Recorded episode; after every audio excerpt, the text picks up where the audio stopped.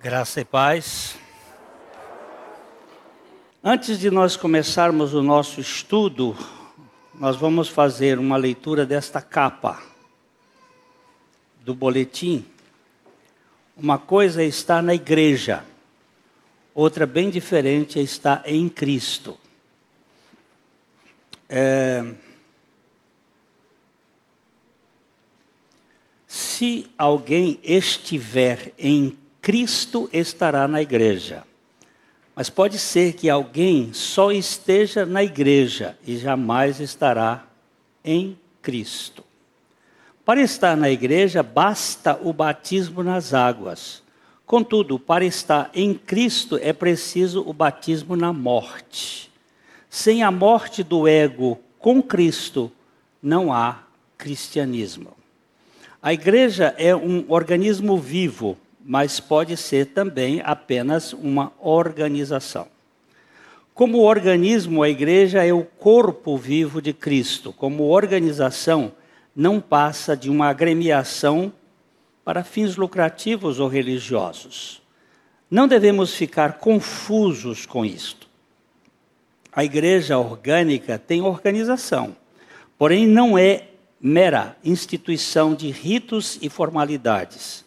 O que organiza esta comunidade é a vida de Cristo, agindo pelo Espírito espiritualmente em cada um dos seus membros. É uma casa de família, onde a família se comunica com transparência e age em harmonia comunitária.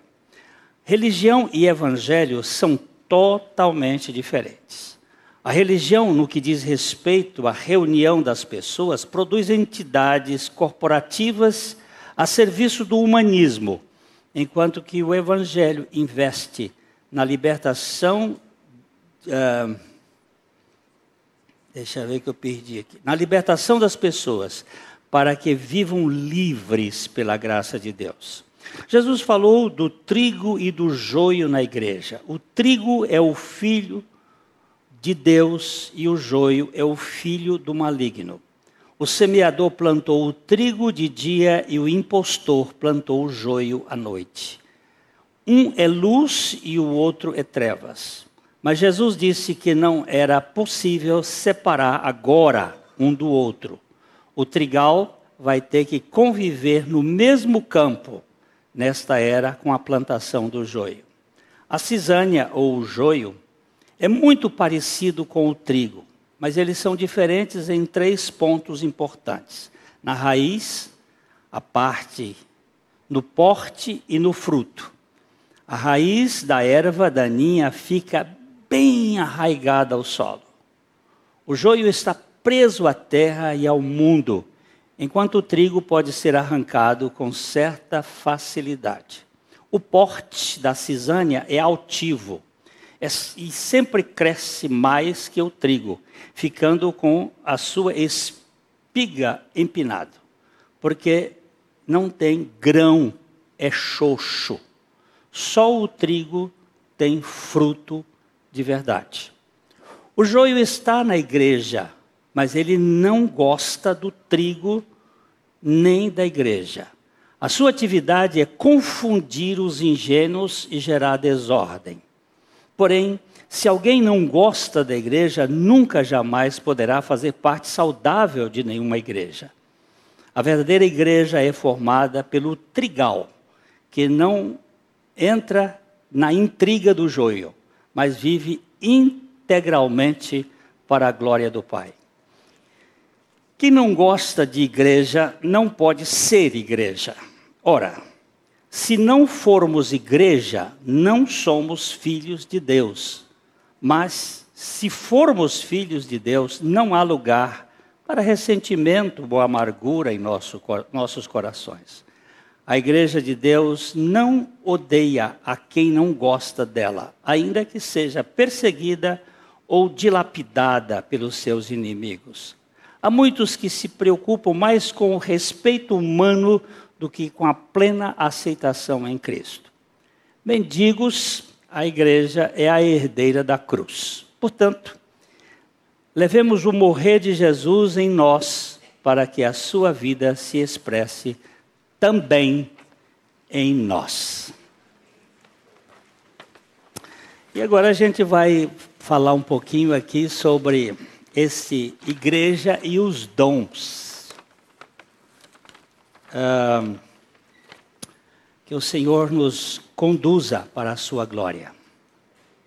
A igreja se refere a todas as pessoas que pertencem ao Senhor, aquelas que foram compradas pelo sangue de Cristo, nasceram de novo por meio do Espírito Santo. Várias outras imagens e expressões também são usadas para definir ou descrevê-la. A igreja é chamada de corpo de Cristo, a família de Deus, o povo de Deus, os eleitos, a noiva de Cristo, a companhia dos redimidos, a comunhão dos santos, o novo Israel, entre outros. Ela tem vários nomes bíblicos para definir uma congregação de gente que foi chamada por Deus. Igreja é um, é um lugar de reunião, de comunhão, de interação entre aqueles que o Senhor chamou. Eu gosto muito da, do nome Corpo de Cristo, porque é, é muito. Li, corpo e cabeça estão ligados. O homem não é um um corpo sem cabeça, está né, interligado. A palavra do Novo Testamento para a igreja é eclésia ou eclesia, significando aqueles que foram chamados. A igreja é vista como uma assembleia ou reunião dos eleitos, aqueles a quem Deus chama para fora do mundo para longe do pecado e para um estado de graça. Todos nós nascemos neste mundo caído e contaminados pelo pecado. O pecado de Adão, ele foi transferido à raça humana. E nós nascemos com quatro características adâmicas bem fortes: o egoísmo, Todos nós somos egoístas, nós olhamos para o nosso umbigo, o mundo está centralizado no nosso umbigo. A rebeldia, toda criança nasce rebelde e onipotente, essa é uma característica. A mentira, não existe ninguém que tenha a verdade como é, natural em si mesmo. Nós mentimos por índole. A, a mentira faz parte dessa natureza caída. E a outra característica é o caos. Nós não temos ordem inata. A ordem ela é produzida de fora para dentro pela educação. Isso são características adâmicas. Todos nós somos pecadores e Deus chama deste mundo os seus e ele chama, por isso, eclésia, aos chamados do mundo para um relacionamento com a vida de Deus. Porque a igreja na terra é sempre o que Santo Agostinho chamou de um corpo misto, sendo necessário distinguir entre a visível e a invisível. Vamos ler juntos os textos bíblicos que estão sempre em negritos, para a gente ler, e, e, porque a, a Bíblia fala sobre três bem-aventuranças. Na, a primeira bem-aventurança é na leitura, a segunda bem-aventurança é no ouvir. E a terceira bem-aventurança é na prática. Bem-aventurados aqueles que leem, está falando do Apocalipse, mas eu creio que essa bem-aventurança se estende de Gênesis a Apocalipse. Bem-aventurado aquele que lê, bem-aventurado aquele que ouve e bem-aventurado aquele que pratica as coisas deste livro.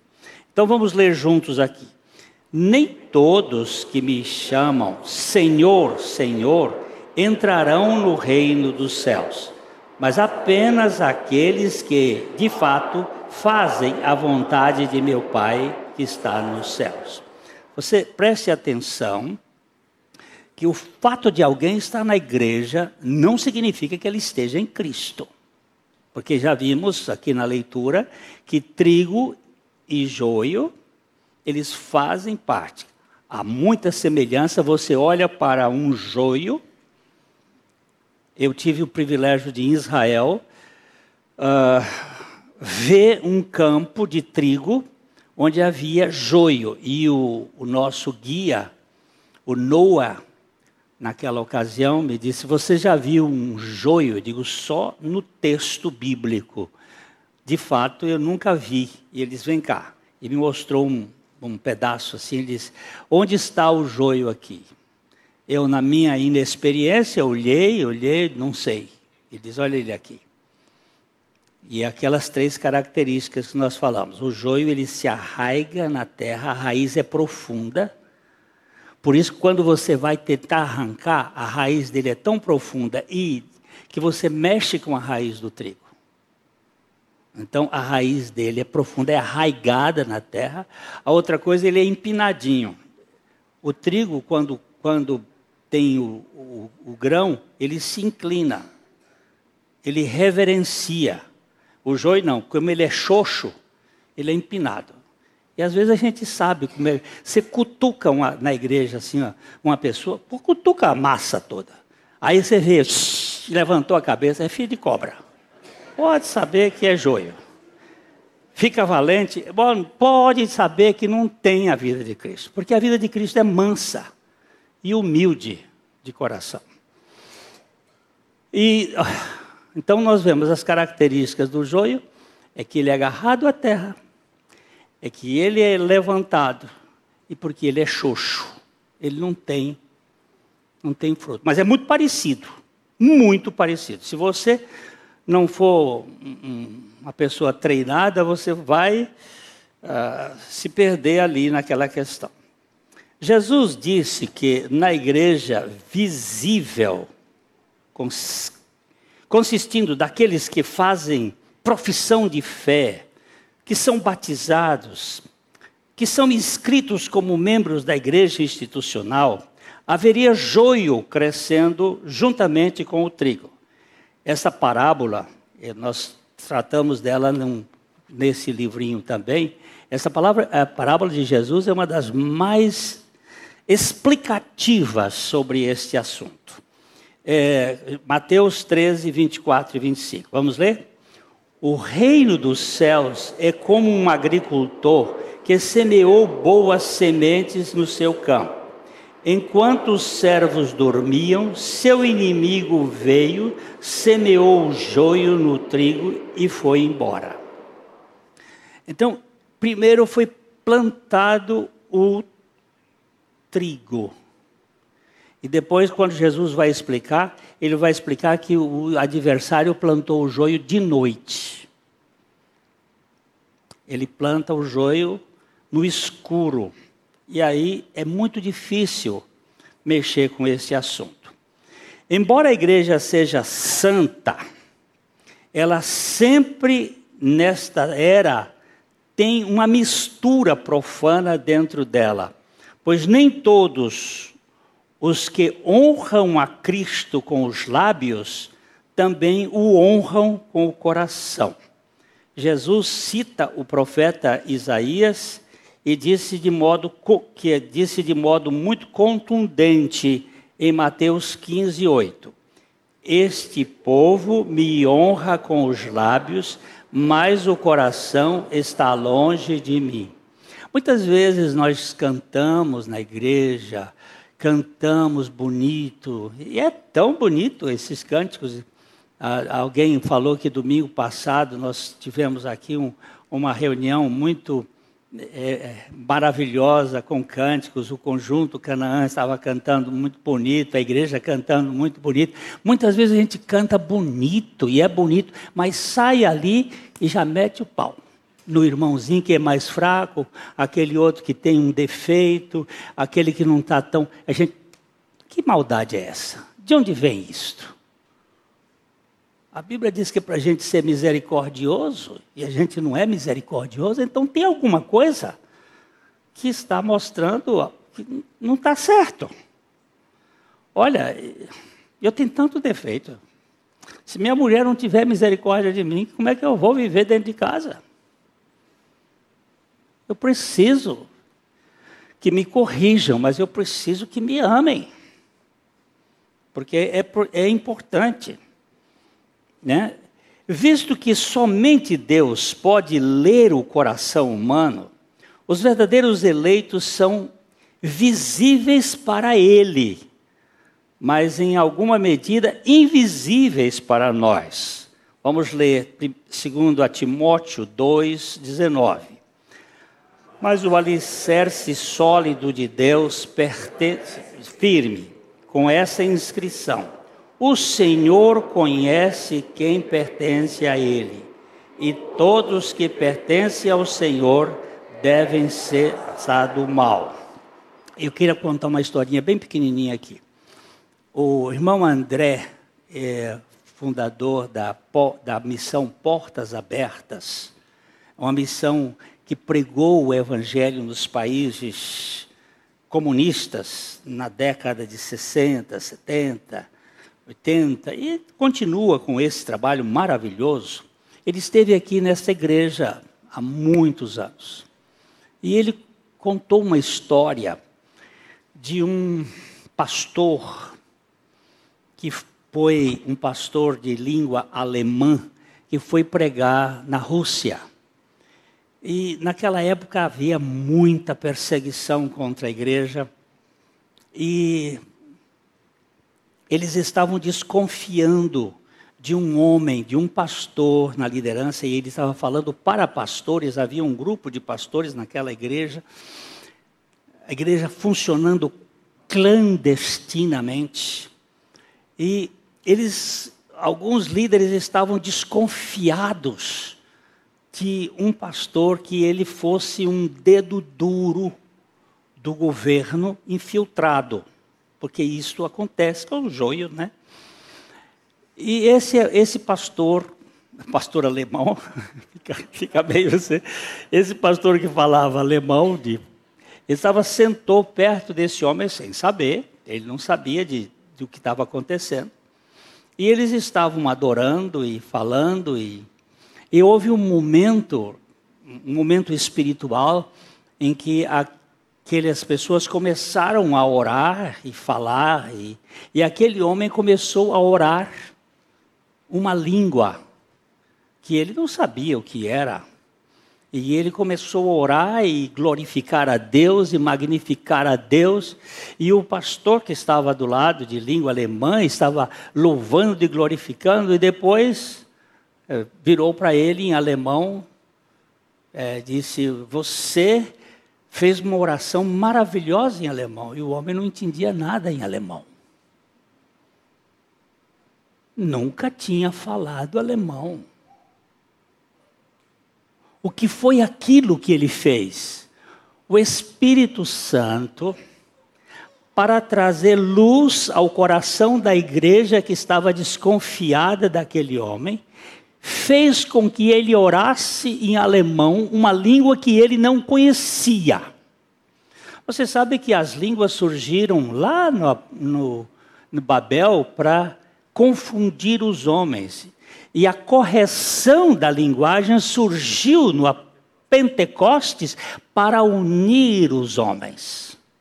E são duas coisas diferentes. E Deus quis mostrar: eu estou no controle. Este aqui é meu filho. Este é meu filho.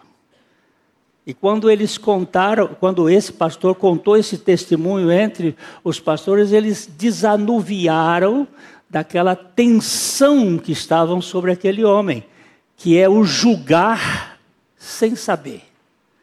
Porque só Deus sabe se eu sou um eleito ou não. Você não vai saber.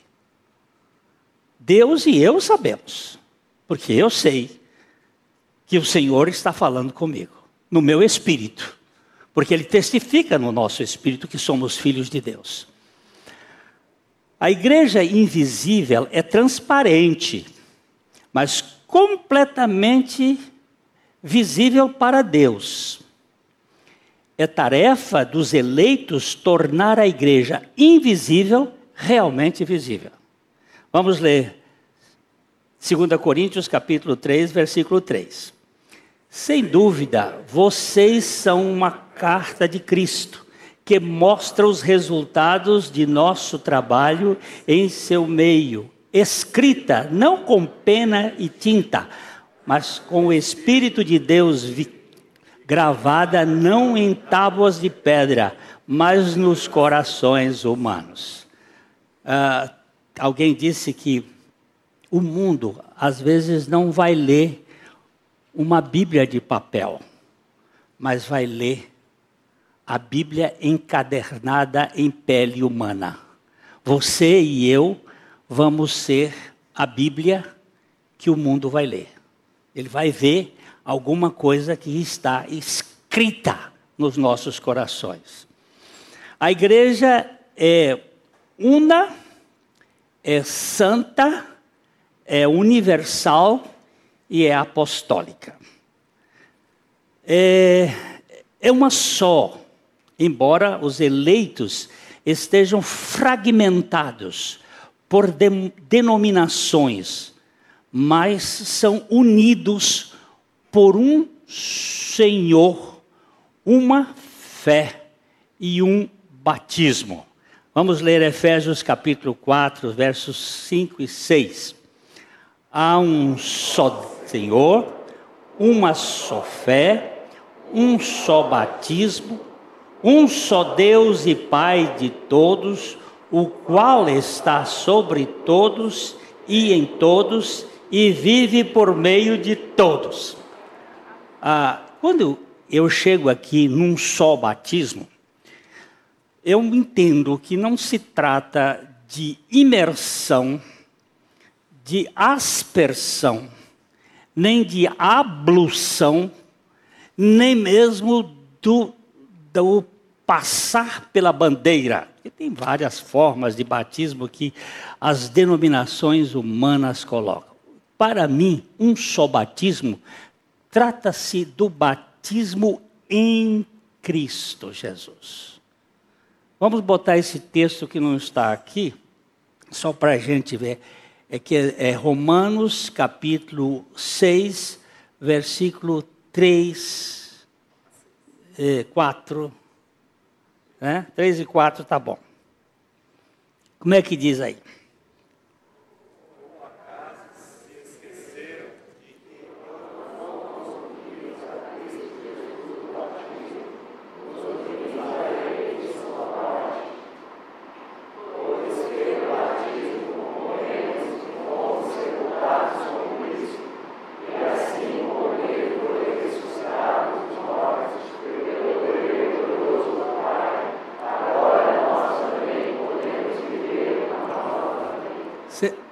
Unidos a Cristo. Nós estávamos unidos a Adão quando Adão pecou. E nós fomos unidos a Cristo quando Cristo foi para a cruz. E fomos batizados ex Christos, é o que diz o texto bíblico. Fomos batizados para dentro de Cristo, lá naquela cruz.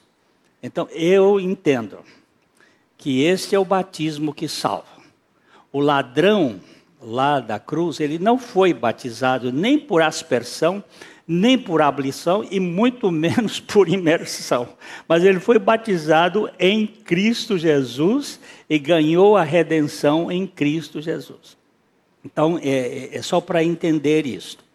A igreja, ela é una, não existe duas igrejas. Existem muitas placas.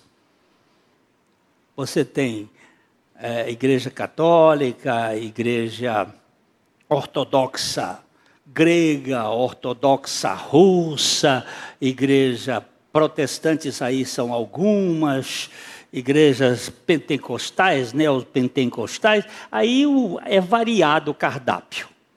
Mas a igreja de Jesus Cristo, ela é una. E ela se compõe, essa é invisível, todos aqueles que foram chamados pelo Senhor. Esteja, estejam eles onde estiverem. Você vai se identificar com eles, você vai ver quem eles são. Você senta, você diz assim: esse é irmão. Você começa a conversar, você diz: o sotaque mostra que esse é irmão. Ele tem característica de irmãos. Eu vou contar uma, coisa, uma historinha. É, eu, eu fui num congresso de pastores em Pernambuco, e era de todas as denominações. E um dia teve uma reunião, hum, assim, mais, mais íntima, mais coisa. E a gente começou. Eu sentei numa mesa com anglicano, com católico, com e eu comecei a ver o sotaque, eu digo, menina, esse menino aqui é. Esse aqui cheira o cordeiro. Eu estou sentindo o cheiro do cordeiro dele. Não tem a mesma estrutura minha, mesmo pensamento, mas ele tem o cheiro do cordeiro. Olha só que coisa mais linda é a igreja de Jesus Cristo. E ali também tinha os bodes. Você sabe que cheiro de bode é diferente de cheiro de ovelha. Cheiro de bode tem uma, uma nhacazinha que você, é preciso. Bodes para comer tem que ser muito jovem, porque senão ninguém aguenta. Ah, então, a segunda característica é que a igreja é santa, porque é santificada por Deus e habitada pelo Espírito Santo. O apóstolo Paulo escreve em 1 Coríntios 1, 2. A igreja de Deus em Corinto, aqueles que ele santificou por meio de Cristo Jesus. Vocês foram chamados por Deus para ser seu povo santo, junto com todos os que em toda parte invocam o nome de nosso Senhor Jesus Cristo, Senhor deles e nós. Primeira igreja é una, Segunda, igreja é santa, separada. Nós fomos tirados do mundo, separados para Deus. A igreja é universal no sentido de que seus membros se estendem por todo o mundo, incluindo pessoas de todas as tribos e povos e nações.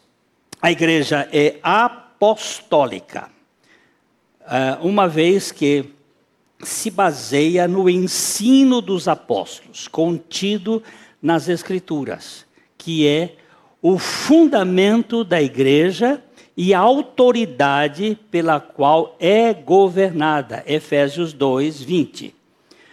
Juntos somos sua casa, edificados sobre os alicerces dos apóstolos e dos profetas, e a pedra angular é o próprio Cristo Jesus. Então, lembra, a igreja é, primeiro,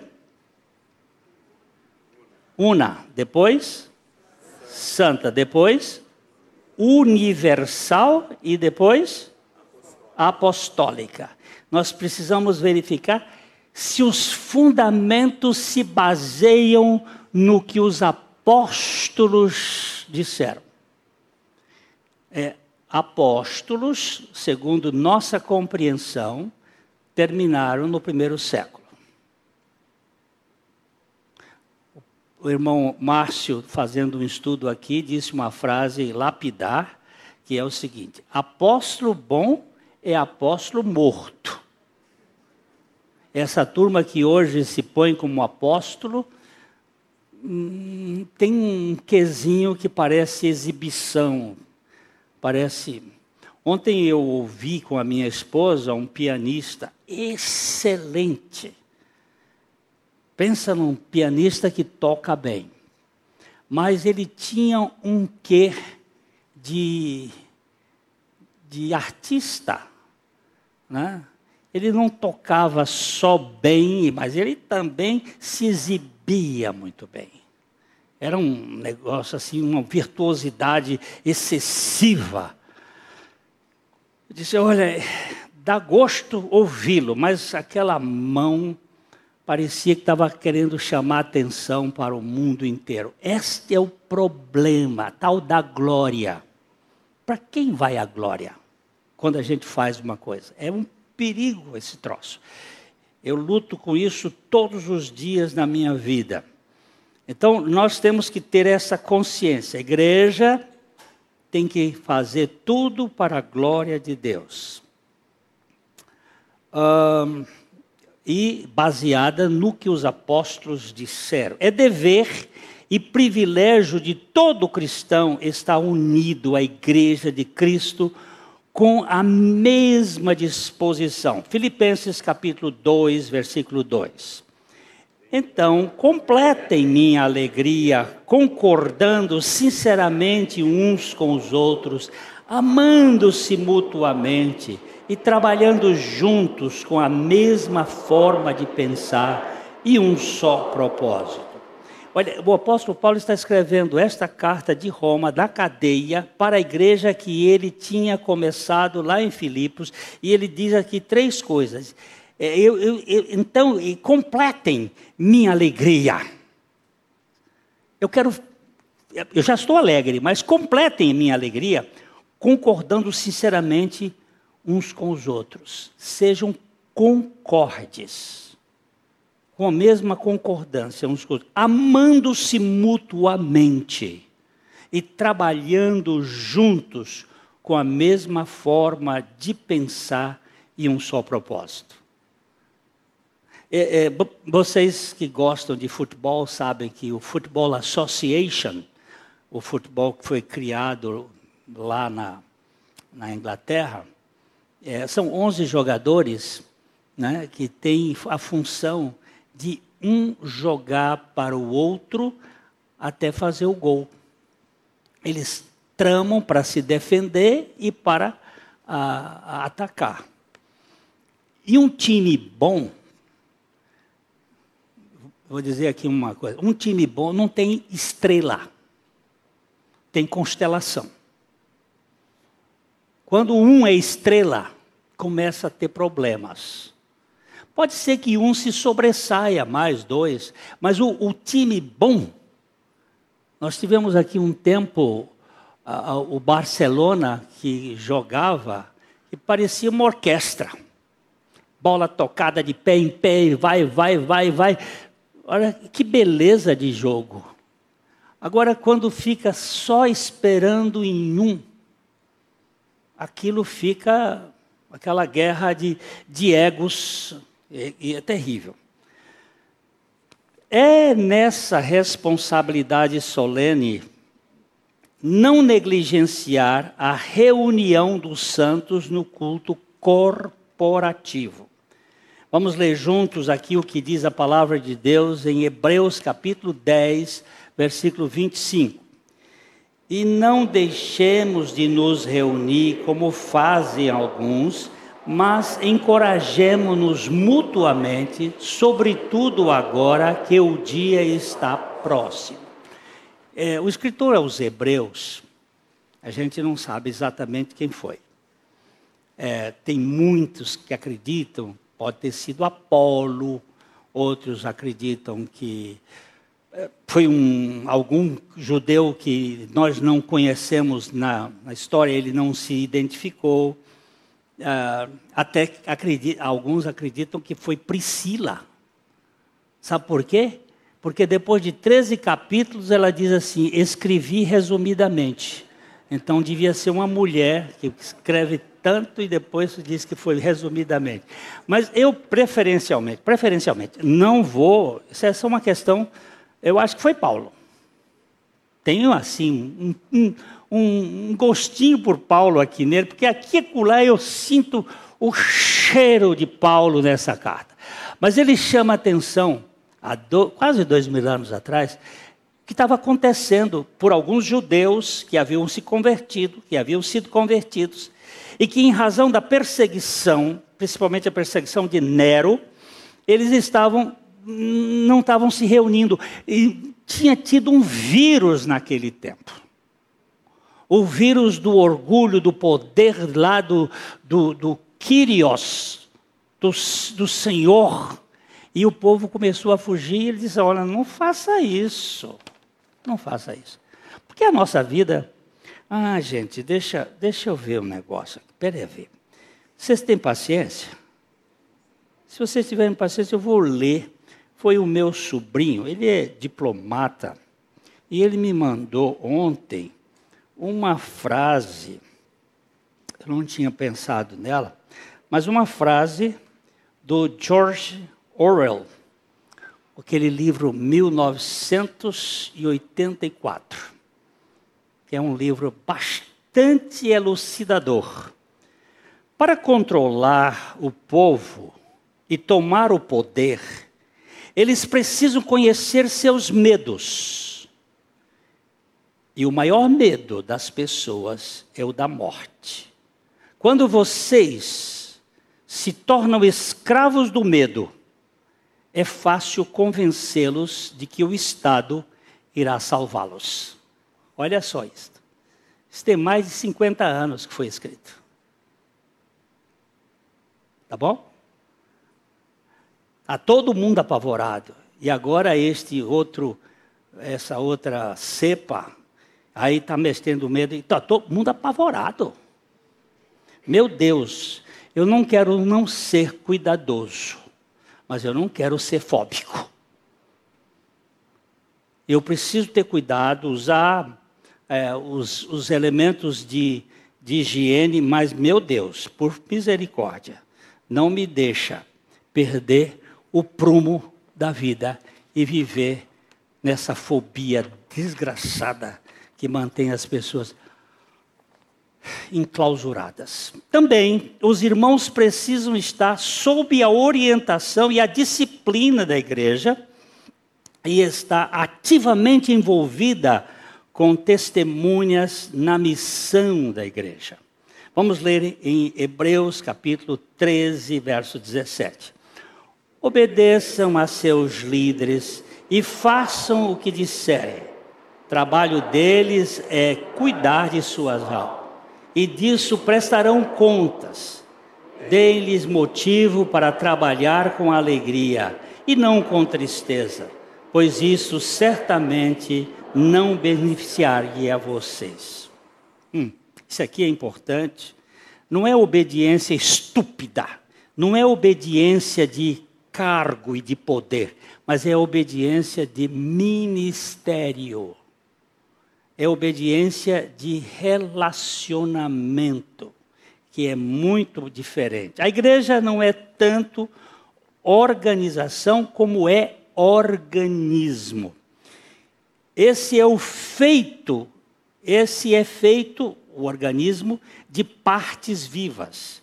É chamado de corpo de Cristo. Assim como o corpo humano é organizado para funcionar em unidade pela cooperação e codependência de muitas partes, a igreja, como um corpo, exibe a unidade ou exibe unidade e diversidade.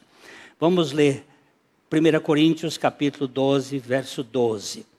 O corpo humano tem muitas partes, mas elas formam um só corpo o mesmo acontece com relação a Cristo. Embora governado por um cabeça, uma cabeça, Cristo, o corpo tem muitos membros, cada um deles dotado por Deus para contribuir com o trabalho de todo o corpo. Romanos 12, 4 e 5. Da mesma forma que nosso corpo tem vários membros, e cada membro uma função específica, assim é também com o corpo de Cristo. Somos membros diferentes do mesmo corpo e todos pertencem uns aos outros. É, com a idade, a gente vai adquirindo algumas dores, é, essas coisas chamadas de artrite, artrose, que eu chamo de pecados ocultos não confessados, eu estou cheio deles. É, vai doendo, porque ele disse assim: enquanto eu escondi o meu pecado, os meus ossos envelheceram pelo meu constante gemido. Eu tenho alguns pecados de orgulho, alguns pecados nobres, são tão nobres que eu mantenho-os dentro do meu íntimo, resguardado. Senhor, eu estou pedindo a Ele, traz à tona, ou por sonho, ou por memória, ou por revelação do Espírito Santo, tudo aquilo que o Senhor quer tratar do meu passado, do meu histórico, para que eu seja livre, para que meu íntimo seja libertado de tudo aquilo que me escraviza, ainda que inconscientemente.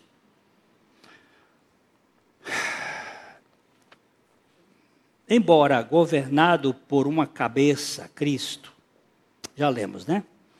O corpo humano tem muitos membros, mas cada um tem um papel único a desempenhar.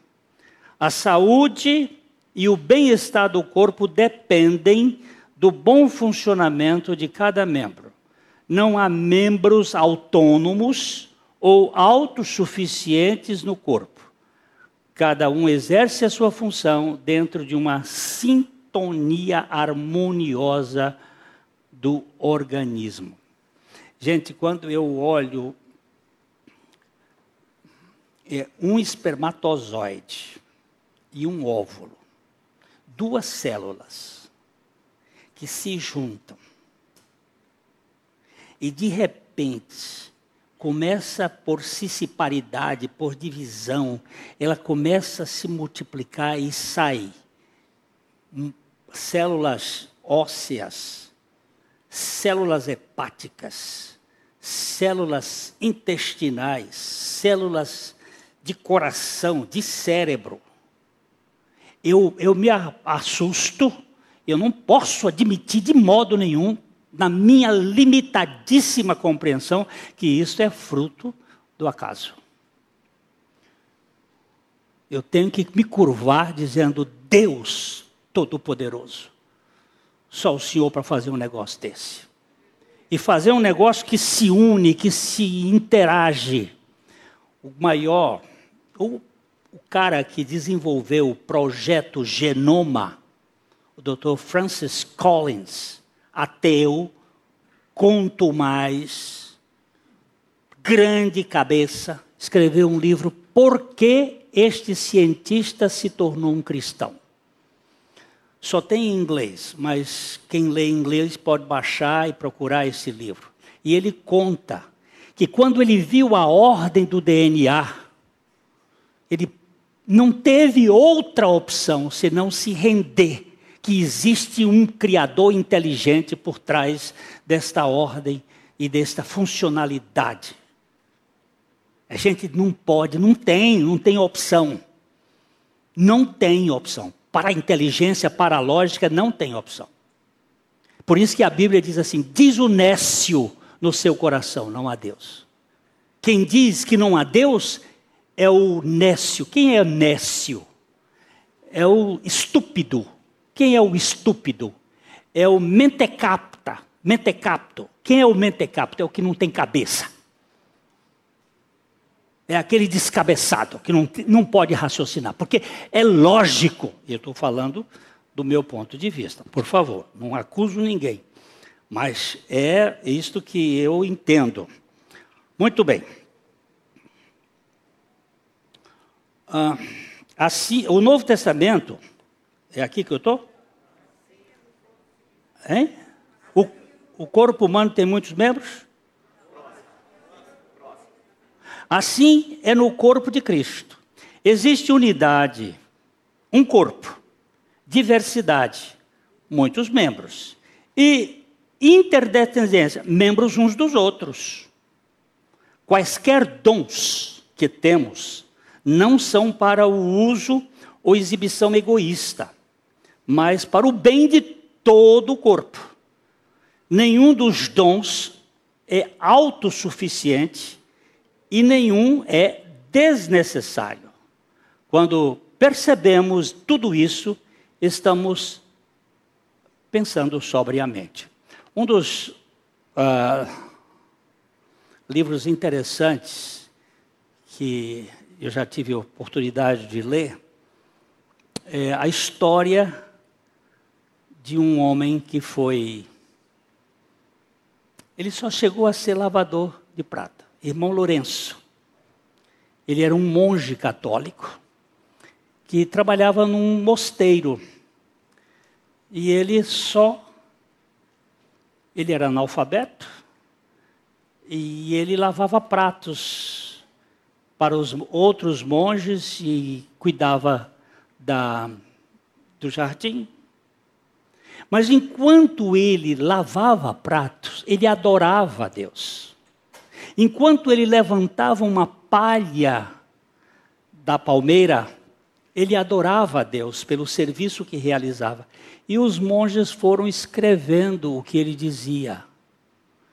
E compilaram as expressões de adoração do irmão Lourenço. Homem simples, que fala da intimidade com Deus, da funcionalidade que tinha e do prazer que tinha em poder prestar serviços ao corpo de Cristo. Era uma pessoa descomplicada. É uma pessoa descomplicada neste mundo complicado é uma bênção sem fim. Você viver com alguém descomplicado. Outro dia, um, um senhor já idoso me procurou e disse: Pastor Glênio, os meus netos não querem me visitar. Eles não gostam de mim. Eu digo: deve ter alguma razão. Gente chata normalmente expulsa os outros da presença fica cobrando tudo, fica exigindo. Seria o caso seu? Ele disse: é. É isso aí. Eu digo, pois é. A gente eh, planta e colhe depois. Colhe depois.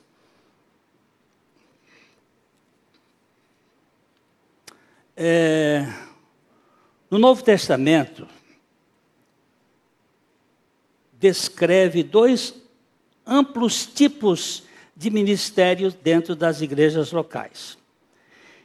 Embora todos os cristãos cumpram funções de ministérios informais, alguns ocupam cargos ministeriais formais e oficiais. Falando aqui, eu tô, estou passando um pouco do tempo, mas é que ficou um pouco mais elástico. Eu vou pedir perdão a vocês, mas é um momentinho já. Eu acabo já. É, todo crente, todo nascido de novo, tem algum dom. E todos nós temos talentos. Talento é natural. Dons são espirituais. Toda gente tem talento. É, uns são mais dotados de talentos. Tem gente que inflaciona o mercado de tanto talento e outros vivem que talento mesmo não tem nada. Fica quase mortificado. E além disso, a, a timidez, ela sepulta muitos talentos. O sujeito é tão tímido que ele fica. Eu fiquei tão feliz hoje com aqueles meninos aqui, já sendo desenvolvidos, e tem um que é especial. Ele cruza as pernas aqui na frente com a maior tranquilidade. Eu digo: esse cara tem jeito de líder. Ele tem um, um jeito. O irmão já é mais tímido. É verdade isso? É, mais tímido. Eu já vi assim que ele, ele puxa a fila. E é o mais novo. Mas é. O cara é, tem um jeito. Mas todos nós temos aptidões ou temos talentos e tem os dons que o Espírito Santo deu. Então, nós vamos ainda trabalhar para frente sobre essa questão.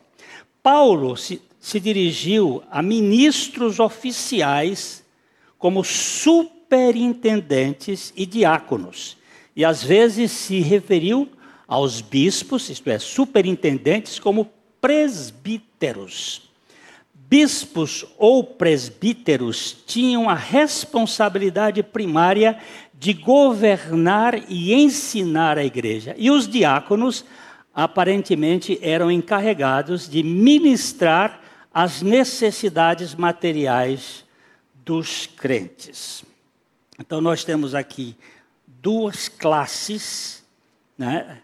presbíteros, onde estão bispos, e diáconos, onde são aqueles que servem materialmente a igreja, que tem o cuidado com a igreja. As palavras dom, dons, literalmente uma doação, aparece em conexão com o serviço espiritual apenas em Efésios 4, 7 e 8.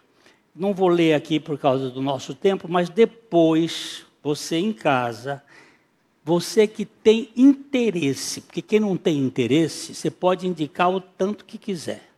Não vai ler coisa nenhuma. Dê uma leida. Paulo explica a frase. Ele deu dons aos homens, como o Cristo ascendido dando à sua igreja pessoas chamadas e equipadas ou dotadas para os ministérios de apóstolo, profeta, evangelista, pastor e mestre. Eu já fiz há muitos anos um estudo, que nós vamos repetir um pouco mais adiante, das tábuas do tabernáculo e as cinco funções apresentadas aqui. As tábuas do tabernáculo, elas tinham 60 centímetros de largura, por quase 3 metros de altura, eram feitas de acácia. Hoje não existe mais esse tipo de acácia, era uma, uma árvore de espinho representando o homem, a humanidade, a, a, a madeira. Elas eram feitas com um buraco no meio e quatro presilhas do lado de duas do lado de dentro e duas do lado de fora. Onde você colocava uns travessões de madeira. No meio você enfiava um travessão dentro da madeira para ela ficar em pé e não sair. E do lado de fora você botava dois e do lado de dentro você botava dois, duas duas tramelas, dois travessões que representam exatamente isso aqui. Profetas é o que. Ou, perdão, apóstolo que está lá dentro, ninguém vê mais. Profetas e evangelistas estão do lado de fora. E pastores e mestres estão do lado de dentro. Você vê? Como é que a Bíblia fala por figura? Há many, many years ago, mostrando como é que funciona. Aqui está para poder apare... os membros ficarem de pé, para que o povo de Deus fique em pé. Além disso, por meio do ministério capacitador dessas pessoas, Cristo confere um papel ministerial a cada cristão. Em outros lugares, como Romanos 12, 4 e 8, em 1 Coríntios 12 e 14, aqui são os, cap os capítulos, Paulo chama as habilidades divinamente dadas para servir de carismata, ou manifestações específicas da caris, da graça. Uh, e pneumática, demonstrações específicas do ministério do Espírito Santo, pneuma de Deus. Esse, esse, esse parágrafo aqui, nós vamos destrinchá-lo em outra ocasião. Tentar, destrinchar jamais. Em meio a muitas questões debatidas a respeito dos dons espirituais no Novo Testamento, três certezas se destacam. Primeiro, um dom espiritual é a capacidade de expressar, celebrar, manifestar e assim comunicar Cristo de uma forma que edifique e fortaleça a fé de outros cristãos e amplie a igreja de modo orgânico e saudável. Os dons são expressões divinas para a edificação do corpo. Segundo, os dons espirituais podem ser amplamente classificados como habilidades de fala ou de utilidade prática e amorosa.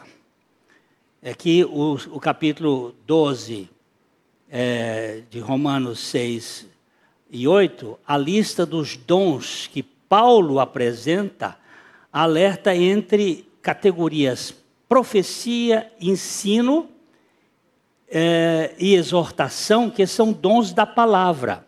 Servir, dar, liderar e mostrar misericórdia são dons de utilidade. Aqui são sete dons. Tem três que são da palavra. Você fala, Deus me deu um dom, o dom de ensinar. Esse é dom do Espírito Santo. Eu tenho uma habilidade de fala, mas eu tenho, Deus me tem dado o dom de ensinar e, e, e poder transmitir, de ensinar. Tem outros que têm dom de profecia, de, profet, de proclamar. E cada um tem o seu dom. E são dons de fala. Então, outros dons são dons de utilidade, de, de, o dom de servir. Tem gente que tem dom de cuidar dos necessitados. É um dom de Deus, não é aquela capacidade humana simplesmente.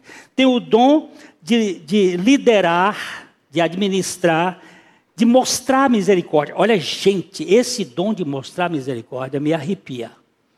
Porque tem gente que exorta, mas na exortação não tem misericórdia. E aí precisa ter o cuidado de poder falar, ele diz tudo e você sai dali humilhado, chorando, dizendo graças a Deus porque alguém me corrigiu, mas me corrigiu com misericórdia. É, é, vamos, vamos dar só uma lidinha aqui é, nesse dom de, de, de, nesse 1 Pedro 4, 10 e 11, porque ele vai dizer por mais diferentes que fossem as atividades humanas, todas têm a mesma dignidade quando se usa apropriadamente o dom que possui. Vamos ler aqui. Deus concedeu um dom a cada um, e vocês devem usá-los para servir uns aos outros, fazendo bom uso da múltipla e variedade graça divina. Você tem o dom de falar? Então faça-o de acordo com as palavras de Deus. Tem o dom de ajudar? Faça com a força que Deus lhe dá.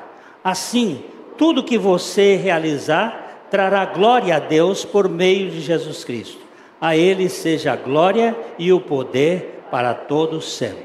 Você vê os, você vê os dois, duas características? O dom de falar, são os três, e os dons de servir, que são os quatro. E a gente pode, é, todos nós temos esses dons, mas existem dons específicos para a governança da igreja. Terceiro, nenhum cristão carece de algum dom de ministério. É, portanto, responsabilidade de cada crente encontrar, desenvolver e usar plenamente quaisquer capacidades para o serviço que Deus concedeu a fim de glorificá-lo, bem como edificar o corpo de Cristo com humildade, para que em tudo ele seja adorado como Senhor das nossas vidas e vivamos em alegria diante dele.